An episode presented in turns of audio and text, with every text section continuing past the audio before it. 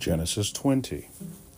And Abraham journeyed from there to the south, and dwelt between Kadesh and Shur, and stayed in Gerar.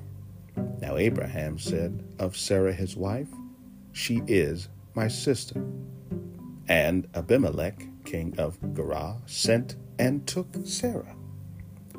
But God came to Abimelech in a dream by night, said to him, Indeed, you are a dead man because of the woman whom you have taken, for she is a man's wife.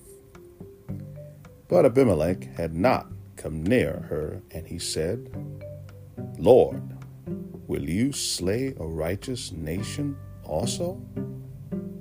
Did he not say to me, She is my sister?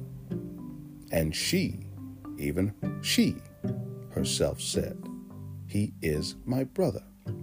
In the integrity of my heart and innocence of my hands, I have done this. And God said to him in a dream, Yes, I know that you did this in the integrity of your heart, for I also withheld you from sinning against me. Therefore, I did not let you touch her. Now, therefore, restore the man's wife, he is a prophet, and he will pray for you, and you shall live. But if you do not restore her, know that you shall surely die, you and all who are yours. So Abimelech rose early in the morning, called all his servants, and told all these things in their hearing. And the men were very much afraid. Abimelech called Abraham and said to him, What have you done to us?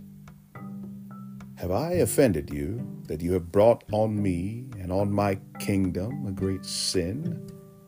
You have done deeds to me that ought not to be done. Then Abimelech said to Abraham, What did you have in view? That you have done this thing? And Abraham said, Because I thought, surely the fear of God is not in this place, and they will kill me on account of my wife. But indeed, she is truly my sister. She is the daughter of my father, but not the daughter of my mother, and she became my wife. And it came to pass, God caused me to wander from my father's house, that I said to her, This is your kindness that you should do for me. In every place, wherever we go, say of me, He is my brother. Then Abimelech took sheep, oxen, and male and female servants, and gave them to Abraham. And he restored Sarah his wife to him. And Abimelech said, See, my land is before you, dwell where it pleases you. Then to Sarah he said, Behold, I have given your brother a thousand pieces of silver. Indeed, this vindicates you before all who are with you and before everybody. Thus she was rebuked.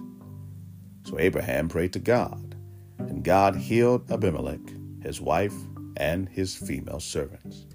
Then they bore children, for the Lord had closed up all the wombs of the house of Abimelech because of Sarah, Abraham's wife.